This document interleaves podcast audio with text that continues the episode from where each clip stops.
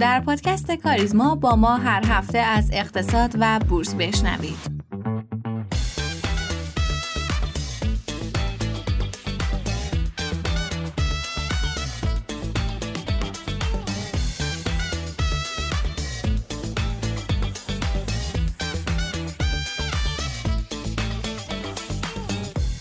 سلام عرض می کنم خدمت شنوندگان و همراهان همیشگی پادکست کاریزما. امیدوارم که حالتون خوب باشه و سرتون سلامت. امروز اپیزود 137 پادکست کاریزما رو تقدیم شما می کنیم در چهارشنبه 26 مهر ماه 1402 اخبار با هم میشنویم و برمیگردیم.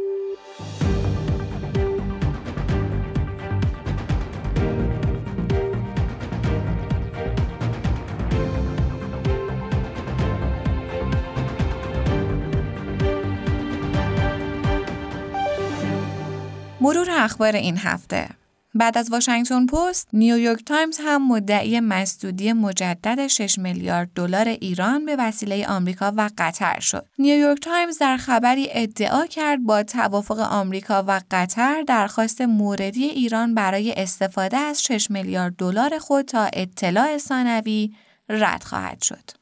آمارهای جدید صندوق بین المللی پول نشان می دهد بدهی دولت ایران در سال جاری به معادل سه سال بودجه عمومی دولت خواهد رسید. بر اساس پیشبینی این نهاد بین المللی بدهی دولت در سال آینده هم دوباره حدود 6 میلیارد دلار افزایش خواهد یافت.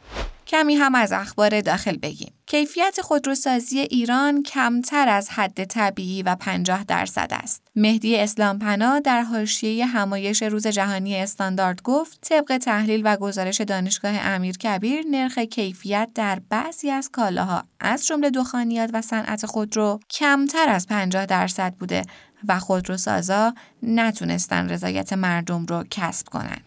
ارز تجارت و صنعت هم سهمیه بندی شد. فعالان اقتصادی عنوان کردند که علاوه بر اینکه این تصمیم بدون اطلاع قبلی و اون هم در ماه هفتم سال اتخاذ شده میزان ارز سهمیه بندی نه جوابگوی نیاز تجارته و نه صنعت. رئیس اتاق بازرگانی تهران که در شورای گفتگو به این موضوع پرداخت اون رو مصداق تغییرات ناگهانی و یک شبه ای دونست که سیاستگزار به صورت یک جانبه اتخاذ می‌کنه. به گفته اون تعیین این میزان سهمیه ارزی در حالیه که تجار تأمین کننده اصلی نهاده های تولید هستند.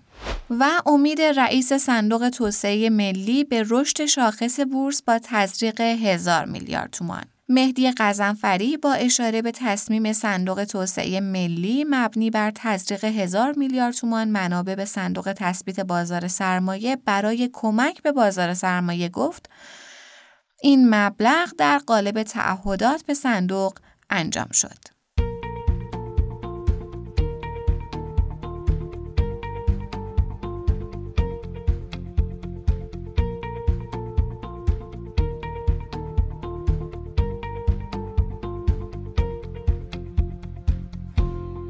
برگشتیم با بخش تحلیل بازار. امروز آقای صالحی در کنارمون هستن. سلام می‌کنیم به شما آقای صالحی و خوش اومدین. عرض سلام و وقت بخیر خدمت شما و شنوندگان عزیز پادکست کاریزما.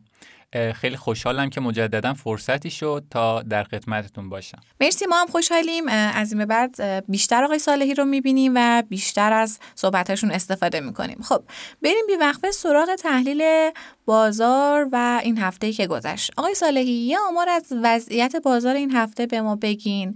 اینکه معاملات چطور بود بازار به چه سمتی رفت و در کل سهامداران تو این هفته کامشون شیرین شد یا اینکه تلخ شد؟ بله. بعد از ریزش سختی که هفته قبل به دلیل درگیری حماس و اسرائیل تو بازار شکل گرفت این هفته معاملات نسبتا وضعیت بهتری رو داشتند. به این شکل که شنبه به دلیل اخبار و حواشی جنگ بازار فاز اصلاحی داشت. روز یک شنبه بازار وضعیت متعادلی رو سپری کرد. دوشنبه و سهشنبه به دلیل حمایت صندوق تثبیت و مجوزهایی که صندوقهای بخشی برای حمایت و خرید سهم ها دریافت کردند بازار مثبتی رو مشاهده کردیم و آخرین روز هفته رو هم به دلیل شدت گرفتن درگیری ها مجددا بازار پنیک کرد و افت قیمتی رو تو بازار ثبت کردیم. اگه بخوایم به صورت عدد رقم هم معاملات رو بررسی کنیم این هفته شاخص کل با رشد دو دهم درصدی مواجه شد. ارزش معاملات تو محدوده 3200 تا 4000 میلیارد نوسان داشت. خروج پول حدود 1800 میلیاردی افراد حقیقی رو از سهام و صندوقهای سهامی داشتیم و صندوقهای درآمد ثابت هم حدود 54 میلیارد. خروج پول توسط افراد حقیقی رو داشتند که همین پایین بودن ارزش معاملات نشون میده سرمایه گذاران فعلا منتظرن ببینن وضعیت به چه سمتی پیش میره و ترجیح میدن تو شرایط حساس فعلی ریسک سیاسی رو تحمل نکنند. این ریسک سیاسی که میگین در واقع این درگیری بین اسرائیل و حماس خب چیزی هستش که در واقع کل دنیا رو و همه بازارها رو تحت تاثیر قرار داده. یه ذره دقیق بشیم توش واسه شنونده هامون توضیح بدیم که این ریسک چقدر می‌تونه روی بازار اثر بذاره و چقدر جدیه. بله حتما. واقعیتش این درگیری که بین اسرائیل و حماس پیش اومده پتانسیل اینو داره که اقتصاد جهانی رو مختل بکنه. به خصوص اگه این درگیری گسترش پیدا کنه و کشورهای دیگه هم به این جنگ ملحق بشن. در کل تحلیل اثرات این جنگ کار پیچیده ای و نمیشه اظهار نظر دقیقی در موردش داشت. ولی برای اینکه بتونیم یه بررسی کلی از وضعیت داشته باشیم من تحلیلی که چند روز پیش توسط مجله بلومبرگ منتشر شد رو به صورت خلاصه براتون ارائه میدم. تو این تحلیل شرایط جنگ توی سه تا سناریو بررسی شده. سناریو اول اینکه درگیری در سطح حماس و اسرائیل باقی بمونه. تو سناریو دوم لبنان و سوریه هم به جنگ ملحق بشن و تو سناریو آخر هم ایران به صورت مستقیم وارد جنگ با اسرائیل بشه که خب احتمالش خیلی کمتره. چیزی که کامل مشخصه اینه که تو همه این سناریوها جهت یکسانه یعنی نفت گرونتر میشه. تورم بیشتر و رشد یا تولید کنتر خواهد بود. ولی خب قاعدتا مقدار اونا بسته به شرایط متفاوته و هرچه این درگیری گسترده تر بشه تأثیرش هم فراگیر و بیشتر خواهد بود. آقای ساله اگه میشه یکم عمیقتر بشیم و وضعیت هر کدوم و اگه میشه به صورت جداگانه یکم بیشتر توضیح بدیم؟ بله حتما. تو این تحلیل گفته شده تو سناریو اول یعنی وقتی که درگیری تو سطح حماس و اسرائیل باقی بمونه نفت قابلیت رشد 4 دلاری. تو سناریوی دوم یعنی ورود دو کشور سوریه و لبنان. نفت قابلیت رشد 8 دلاری و تو سناریو آخر یعنی زمانی که ایران وارد درگیری میشه تخمین زده میشه که قیمت نفت می‌تونه به بشکه حدود 150 دلار برسه و رشد جهانی یک ممیز 7 دهم درصد کاهش پیدا کنه. رکودی که گفته میشه یک تریلیون دلار تولید جهانی رو کاهش میده. البته اینم بگم که ادامه دار بودن جنگ قطعا به ضرر خیلی از کشورها خواهد بود. به خصوص که برای کمپین انتخاباتی مجدد جو بایدن یعنی رئیس جمهور آمریکا یکی از موانع اصلی گرون شدن نرخ بنزینه. به نظر می‌رسه سفر امروز بایدن به اسرائیل هم در جهت تلاش برای کاهش این تنش ها بوده. البته اینو هم بگم که ما داریم در واقع الان تبعات اقتصادی جنگ حالا خیلی خلاصه هم بررسی می‌کنیم و فراموش نکنیم که چقدر تبعات انسانی داره و این موضوع بسیار بسیار ناراحت کننده است برگردیم به بحث خودمون. پس به نظر شما ریسکی که بازار برای جنگ در نظر می‌گیره احتمالش کمه و یه جورایی منفیای بازار فرصت خرید به حساب میاد؟ بله دقیقا برداشتون درسته و به نظر من بازار وزن زیادی به این ریسک داده. و در اینکه بازار تو محدوده های فعلی ارزنده است واقعا جای بحثی نداره. و اگر از بنیاد سهامتون مطمئنید به نظرم نباید از وضعیت بازار ترسی داشته باشید. خب آقای ساله به نظرتون بازار کی برمیگرده و خب خرید چه دارایی هایی تو شرایط فعلی می‌تونه منطقی باشه؟ در خصوص زمان بازگشت بازار واقعا نمیشه اظهار نظر کرد و براش تایمی در نظر گرفت. ولی نکته که باید بهش توجه کنیم اینه که با توجه به ریسک سیاسی پیش اومده مسیر دلار و بازار سهام از هم جدا شده و تا زمانی که این ریسک از بین بره یا کمتر بشه انتظار نداریم که بازار خودش رو تعدیل کنه. چون این هفته هم دیدیم که حتی تزریق نقدینگی صندوق تثبیت، خرید صندوق بخشی و محدود کردن سمت فروش بازارگردان ها هم نتونست روند بازار رو برگردونه و همچنان سمت فروش غلبه داره و از یه جهت دیگه ارزش معاملات به شدت ناامید کننده است. ولی با گزارش که بانک مرکزی برای شهریور داد و نقدینگی که از مرز و نقدینگی که از 7000 همت عبور کرد به نظرم طولی نمی‌کشه که تأثیرش رو روی دلار و بازارها می‌ذاره و این بار موقع برگشت شاید رشد شارپتری رو نسبت به اسفند سال گذشته تجربه کنیم. اگه بخوام صحبت صحبتام رو هم جمع بندی کنم تو شرایط فعلی حتما توصیه میشه تو سبد سرمایه گذاریتون طلا یا حالا جایگزینش صندوق طلا وجود داشته باشه تا از نوسانات دلار اونس استفاده بشه. و مورد دیگه کنترل هیجانات تو بازار سهام هستش. به خصوص اگه از سهام و بنیادش مطمئن هستید توصیه میشه روی این نمادها سهامداری کنید تا از رشد بعدی بازار جا نمونید.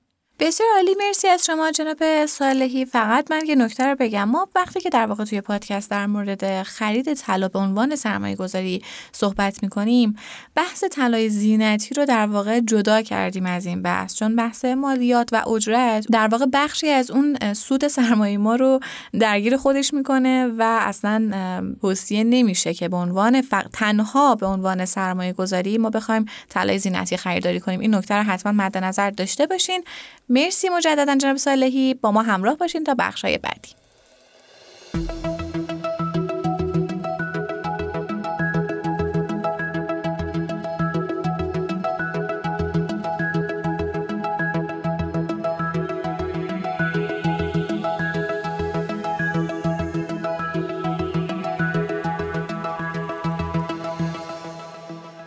اختیارات و وظایف بانک مرکزی در تعیین پارامترهای مهمی مثل نرخ بهره، نرخ سود سپرده، ذخایر قانونی بانک ها، وضعیت نقدینگی و بسیاری از موارد دیگه این نهاد رو به عنوان مهمترین قانونگذار و رگولاتور پولی هر کشور مبدل کرده و بررسی سیاست ها و تصمیمات بانک مرکزی از پایه‌ای ترین مراحل سرمایه گذاری به شمار میره. در سال جدید سیاست های بانک مرکزی تغییر کرده و همین موضوع باعث کاهش رشد نقدینگی شده. برای بررسی بیشتر این موضوع گفتگویی داشتیم با جناب آقای حسین درودیان، پژوهشگر اقتصادی و عضو هیئت مدیره سرمایه گذاری سپه. بریم که با هم بشنویم. سلام جناب آقای درودیان وقتتون بخیر. لطفا تحلیل خودتون رو از وضعیت سیاست های پولی بفرمایید. با اشاره به این موضوع که در هفته اخیر دلت عدم جوابگویی به درخواست تامین مالی بانک ها نرخ بهره بین بانکی شیب سودی هم به خودش گرفته. بسم الله الرحمن الرحیم. سلام می‌کنم خدمت شما و شنونده های این پادکست. به طور کلی در تعریف سیاست پولی می‌تونیم بگیم که کاری که بانک مرکزی می‌کنه در سیاست پولی اینه که می‌خواد بر حجم اعتبارات بانکی یعنی کمیتش اندازش یا بر نرخش بر قیمتش تاثیر بذاره. این تعریف در واقع یه تعریف خوب از سیاست پولی در ایران به دلایل مختلف بانک مرکزی دچار محدودیت هایی برای تصمیم گیری در مورد این موضوع. از جمله مثلا در مورد کمیت اعتبارات یا کمیت های پولی به طور کلی تحت تاثیر مسائل بودجه‌ای و همچنین مسائل ارزی قرار داره. و در مورد قیمت یا نرخش هم البته آزادی عمل بیشتری داره ولی به لحاظ اجرایی تو اجرا کردنش و جاری کردنش و هم در حالا پیش از اون روی تصمیم گیری در موردش دچار محدودیت هایی یعنی به عبارتی مسائل اقتصادی نه اجازه به اون میده که نرخ رو خیلی بخواد پایین بیاره نه اینکه بخواد خیلی بالا ببره. هر کدومش آفت های قابل توجهی داره برای اقتصاد و در اجرا کردنش هم متقاعد کردن و مجاب کردن بانک ها برای اینکه تخطی نکنن و زیر بار اون برن با چالش ها و با مشکلات زیادی بانک مرکزی باهاش روبروه. ما در سیاست پولی یک تصوری همیشه داشتیم در طول سالهای قبل که البته از تئوریای اقتصادی تقریبا تاثیر گرفته بود و اون این بود که اگر دولت بیاد و تاثیرگذاری خودش رو بر حوزه پول کنترل بکنه مهار بکنه یا بودجهش رو به قول معروف پولی نکنه به بانک مرکزی انتقال نده کمیت های پولی قابل مهار میشه. ما تقریبا می‌تونیم که از سال 92 تا 96 با این تئوری جلو رفتیم و تلاش تقلا کردیم. اینکه این اتفاق نیفته و واقعا هم دست درازی دولت به منابع بانک مرکزی به طور چشمگیری کاهش پیدا کرد. ولی این اون تأثیری که باید رو روی رشد نقدینگی نذاشت و رشد نقدینگی کانال های دیگه مسیر افزایشی خودش رو تقریبا مثل گذشته طی کرد. حالا من نمی‌خوام اون جزئیات اون اتفاق واکاوی بکنم ولی تقریبا این موضوع این تجربه ما رو از دو سال پیش به این نتیجه رسوند که ما اگر بخوایم یک سیاست مؤثر برای کنترل نقدینگی اجرا بکنیم و اعمال بکنیم این سیاست در درجه اول باید تلاش خودش رو بذاره روی کنترل های مستقیم مقداری روی حجم نقدینگی. که در واقع در عمل به عبارتی تبدیل میشه به یه نوع سهمیه بندی اعتباری برای بانک ها که حالا الان به عنوان سیاست کنترل ترازنامه شناخته میشه یعنی بانک مرکزی به هر بانکی یه سهمیه میده که متناسب با اون تو می‌تونی رشد بکنی سقف رشدت اون اندازه است. و چون رشد نقدینگی در حقیقت ناشی از انبساط ترازنامه بانک هاست پس این سقف گذاشتن روی رشد ترازنامه بانک ها عملا به معنی یه جور سقف گذاشتن روی رشد نقدینگی عمل می‌کنه. بسیار عالی. سوال بعدی این که آیا شیب کاهشی رشد نقدینگی می‌تونه ادامه دار باشه؟ و لطفا در خصوص تدابیری که بانک مرکزی برای کنترل رشد نقدینگی در نظر گرفته و میزان اثرگذاری این تصمیم ما توضیح کوتاهی بفرمایید. خب این سیاست کنترل ترازنامه می‌تونیم بگیم که جز معدود سیاست های موفق بانک مرکزی در کشور ما. یعنی معمولا بانک مرکزی ما وقتی می‌خواد یک کاری انجام بده ببینید در حوزه پولی شما وقتی نگاه می‌کنید حالا توی سالهای گذشته سالهای مختلف تا به امروز می‌بینید به ندرت می‌تونید پیدا بکنید که بانک مرکزی ما بخواد یک کاری رو انجام بده و واقعا موفق بشه به انجام اون کار. به ویژه مشخصا اصلا مهمتر روی همین موضوع کمیت های پولی و حتی می‌تونم بگم در حوزه نرخ های بهره. اما وقتی نگاه می‌کنیم از زمانی که این سیاست کنترل ترازنامه کنترل مستقیم ترازنامه شروع شد از نیمه 1400 شما به وضوح یک کاهش پیوسته در رشد نقدینگی می‌بینید. و این دقیقا نشون دهنده اینه که سیاست کنترل ترازنامه به عنوان یک سیاستی که دیگه کاری نداره به انگیزه ها و ریشه های رشد نقدینگی بلکه میره تو انتهای زنجیره میشینه میگه من اجازه نمیدم به توی بانک بیش از این اندازه در واقع بتونی بزرگ بشی به لحاظ کمی و به لحاظ اعتبار دهی. خب این به وضوح تونسته تاثیرگذار باشه و نرخ‌های رشد نقدینگی ما رو کاهش بده. اما موفقیت این سیاست منظورم از موفقیت به لحاظ اجرایی در در تحقق هدف کنترل رشد نقدینگی. اما از حیث اثرات کلی که داشته اثرات می‌تونیم بگیم تاثیراتی که روی اقتصاد کلان ما گذاشته شاید مهمترین و مشهودترین اثری که داشته این بوده که یک تنگنای اعتباری مشهودی رو به وجود آورده در اقتصاد ما و دسترسی به اعتبارات بانکی رو خیلی سخت کرده. علتش هم اینه. چون شما وقتی میایید یه محدودیت می‌ذارید یه کنترل مستقیم یه جو سهمیه بندی در واقع وضع می‌کنید. خب این به طور کلی واضحه که پیداست یه در رو خارج می‌کنه از دسترسی به اعتبارات. منتها به موازات این وقتی شما به وضعیت بودجه دولت نگاه بکنید اتفاقاتی افتاده که سایز و اندازه دولت در ترازنامه بانک رو دائما بزرگتر کرده. یعنی هرچی بیشتر دارایی های بانکی یا مشخصا تاثیرات بانکی داره. حالا یا به دولت یا به اونهایی که به نحوی در واقع توسط دولت جلو فرستاده شدن. یا بخش های دولتی و شبه دولتی که در اثر کمبود و کسری دولت دچار مشکل و کسری شدن و رو آوردن به اعتبارات بانکی هی می‌بینید اندازه اینا توی ترازهای بانک داره بزرگتر میشه. و همچنین یه بخش دیگه از ترازهای بانک حالا در مورد بانک که خصوصی ترن داره اختصاص پیدا می‌کنه به پروژه های بانک ها به اهدافی که خود بانک تعریف کرده به آدم های مرتبط به, به کسب و کارها و بنگاه های مرتبط. و در واقع به یه معنا میشه گفت که به دلیل تسلط زینوفوزان بانکی که حالا شامل دولت هم میشه بر شبکه بانکی کشور این سیاست کنترل مستقیم ترازنامه عملا باعث شده که دائما دامنه اون افراد غیر مرتبط یعنی غیر مرتبط با دولت و غیر مرتبط با بانک ها که متقاضی تحصیلات بانکی هن اینا دائما سهمشون و سایزشون توی ترازنامه بانک ها و توی دسترسی به اعتبارات بانکی کم بشه. حالا در این میان چون دولت الان تقریبا عمدتا داره نیازهای اعتباری خودش رو به شکل مستقیم و به شکل برداشت از شبکه بانکی داره تعمین می‌کنه و حالا به طور کلی اصلا برداشت از بانک مرکزی هم یه تابو تلقی میشه.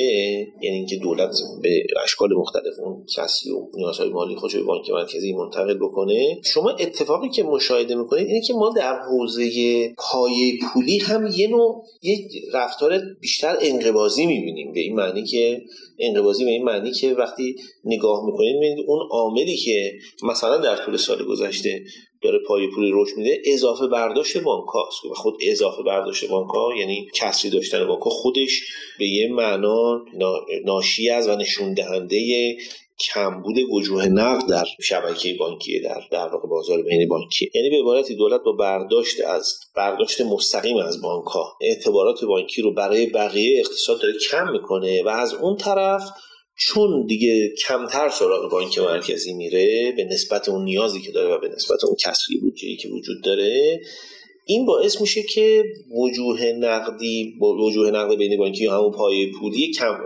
بنز نیاز و بنز کافی به اقتصاد و به شبکه بانکی تزریق نشه و از اون حیث هم خود بانک ها تحت فشار نقدینگی قرار بگیرن. خیلی ممنونم جناب درودیان واقعا استفاده کردیم از نظراتتون و بیشتر از این دیگه وقتتون رو نمی‌گیریم در انتها با توجه به سیاست های بانک مرکزی به نظر شما وضعیت رکود و رونق بازارها تا انتهای سال به چه صورت خواهد بود؟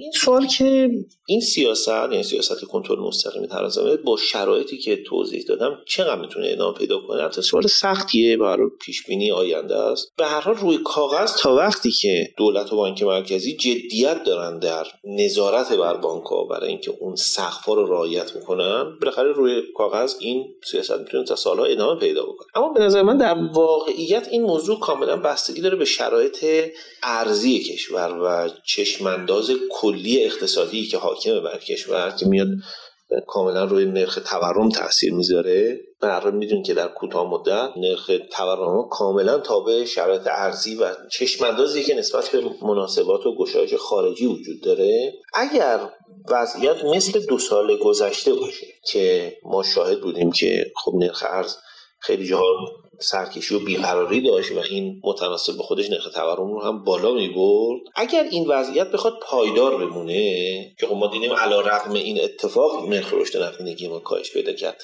ولی خب این واگرایی بین نرخ تورم و رشد نقدینگی نمی‌تونه دائما دوام داشته باشه و حتما نیروها و انگیزه هایی به وجود میاد برای اینکه این شکاف رو از بین ببره کمش بکنه. به طور مشخص بنگاه هایی که دائما دارن هرچه بیشتر در واقع دسترسیشون به اعتبارات بانکی کم میشه خانوار هایی که داره کم میشه دسترسیشون به اعتبارات بانکی این شرایط نمی‌تونه ادامه پیدا بکنه. مگر اینکه ما یک چشمانداز با ثبات با ثبات بیشتر در حوزه ارز و در حوزه گشایش های ارزی داشته باشیم که این موجب بشه که نرخ تورم ما یه تنزلی بکنه و کم کم قرار این نرخ تورم و وضعیت بازار ارز یه تناسبی پیدا کنه با اون رشد نقدینگی کم شده به نسبت گذشته. که خب الان مثلا شرایطی که فعلا داریم مشاهده می‌کنیم توی مثلا از ابتدای سال 1402 تقریبا شرایطی که نسبتا نزدیک شده به این وضعیت یعنی از اون مناسبات اون شرایط دو سال گذشته.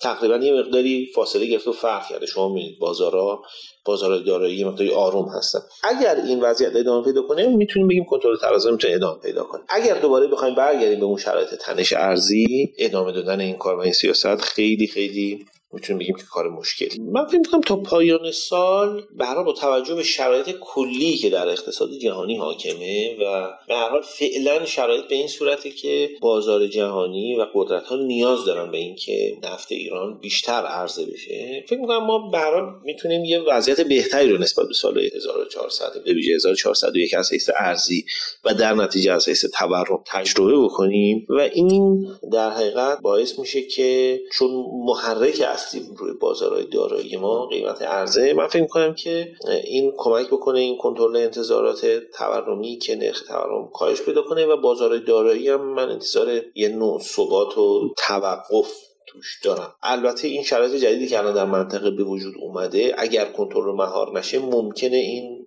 قصه و این قاعده رو به هم بزنه. اگر اتفاق خاصی نیفته من خیال می‌کنم که شرایط عمومی دنیا به شکلیه که تا انتخابات آمریکا احتمالا اگر اتفاق سیاسی خاصی نیفته من فکر کنم که ما می‌تونیم به یه ثبات و یه آرامشی در بازارهای دارایی که تو هم میشه با یه توقف قیمت یا مثلا افزایش خیلی کم می‌تونیم به این امیدوار باشیم.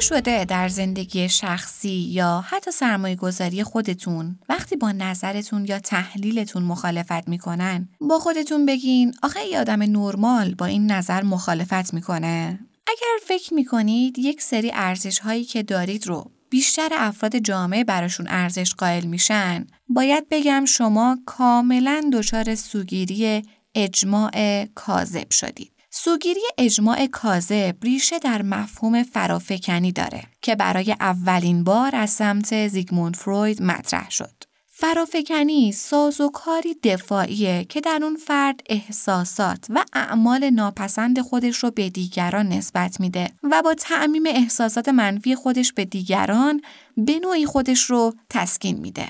ولی سوگیری اجماع کاذب فقط منحصر به افکار و اعمال منفی ما نیست. این خطای ذهنی باعث میشه ما تصور کنیم در زمینه هر آنچه که فکر می‌کنیم، میگیم و انجام میدیم اجماع زیادی وجود داره و در واقع ما نمونه ای از طرز فکر اکثریت هستیم. با چنین استدلالی عملا ما اکثریت مردم رو همسو و همفکر خودمون تصور می‌کنیم و فکر می‌کنیم همه موافق ما هستن. این سوگیری باعث میشه ما سلیقه و انتخاب خودمون رو به دیگران هم تعمیم بدیم. یه مثال خیلی ساده. شما دوستدار حیوانات هستید. بنابراین فکر می‌کنید که بیشتر افراد جامعه هم دوستدار حیوانات هستند. اما همیشه اینطور نیست. در سال 1980 مقاله منتشر شد با عنوان سوگیری اجماع کاذب در انتخابات ریاست جمهوری. هدف این تحقیق پاسخ دادن به این پرسش بود که آیا مردم تصور می‌کنن نامزد انتخاباتی مورد نظرشون از محبوبیت زیادی برخورداره یا نه؟ نتایج پژوهش نشون داد تعداد زیادی از مردم به اشتباه فکر می‌کنن شخص مورد علاقه اونها تنها نامزد محبوب این انتخاباته. باورش سخته ولی معمولا اگر همسایه شما به نماینده بجز نماینده محبوبتون رأی بده ممکنه شما خشمگین و ناامید بشید. ما ناخداگاه انتظار داریم کسی به نماینده مخالف ما رأی بده که در محله دیگه ای زندگی می‌کنه یا به طبقه اجتماعی متفاوتی تعلق داره. سوگیری اجماع کاذب از جمله سوگیری هایی که در دل خودش چند سوگیری دیگر رو هم داره که در آخر منجر به سوگیری اجماع میشه. پژوهش ها نشون داده افرادی که از لحاظ آماری در اقلیت قرار دارن با شدت بیشتری گرفتار این سوگیری میشن. در مطالعه دیگه در مورد تاثیرات سن بر شدت این سوگیری مشاهده شده که افراد سالمند به خصوص سالمندانی که زمان زیادی رو در خونه سپری می‌کنن معتقدن نظر اونها نظر اکثریت جامعه است. این سوگیری می‌تونه در جای جای زندگی تأثیر گذار باشه. در سرمایه گذاری هم می‌تونه این موضوع باعث بشه در مفروضات تحلیلی خودمون دچار اشتباه بشیم و فرض کنیم همه افراد سرمایه گذار با این مفروضات موافقن. تو حوزه کسب و کار هم می‌تونه باعث تولیدات اشتباه یک محصول بشه. طوری که مدیران شرکت فکر می‌کنن این محصول که مورد علاقه خودشون هست حتما مورد علاقه باقی افراد جامعه هم هست. دلیل اول رخ دادن خطای اجماع کازه دوستان، اطرافیان و آشنایانی که ناخداگاه در شکلگیری افکار و نظرات و دیدگاه های ما نقش پررنگی دارند. از طرفی انتخاب اونها توسط ما وابستگی زیادی به همسویی و همراهی عقاید و افکار اونها با عقاید و افکار شخصیت ما داره که باعث تقویت و پررنگ شدن عقاید شخصی ما میشه.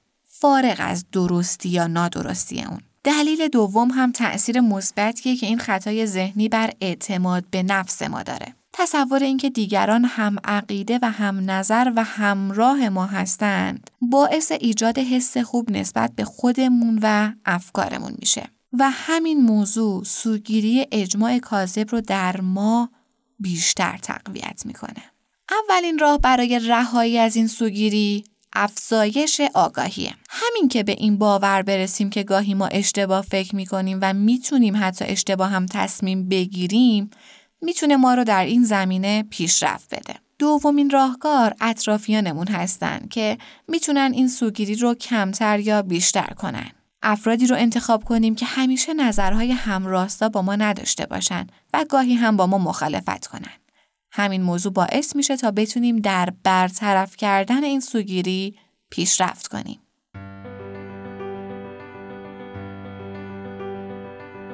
ممنونیم که همراه مایید. پادکست کاریزما رو می‌تونید هر پایان هفته در تمامی پادگیرها مثل Castbox، Overcast، Apple Podcast و Google Podcast بشنوید و با آیدی تلگرام pod underline admin با ما در ارتباط باشید. POD underline admin تا اپیزود بعد خدا نگهدار.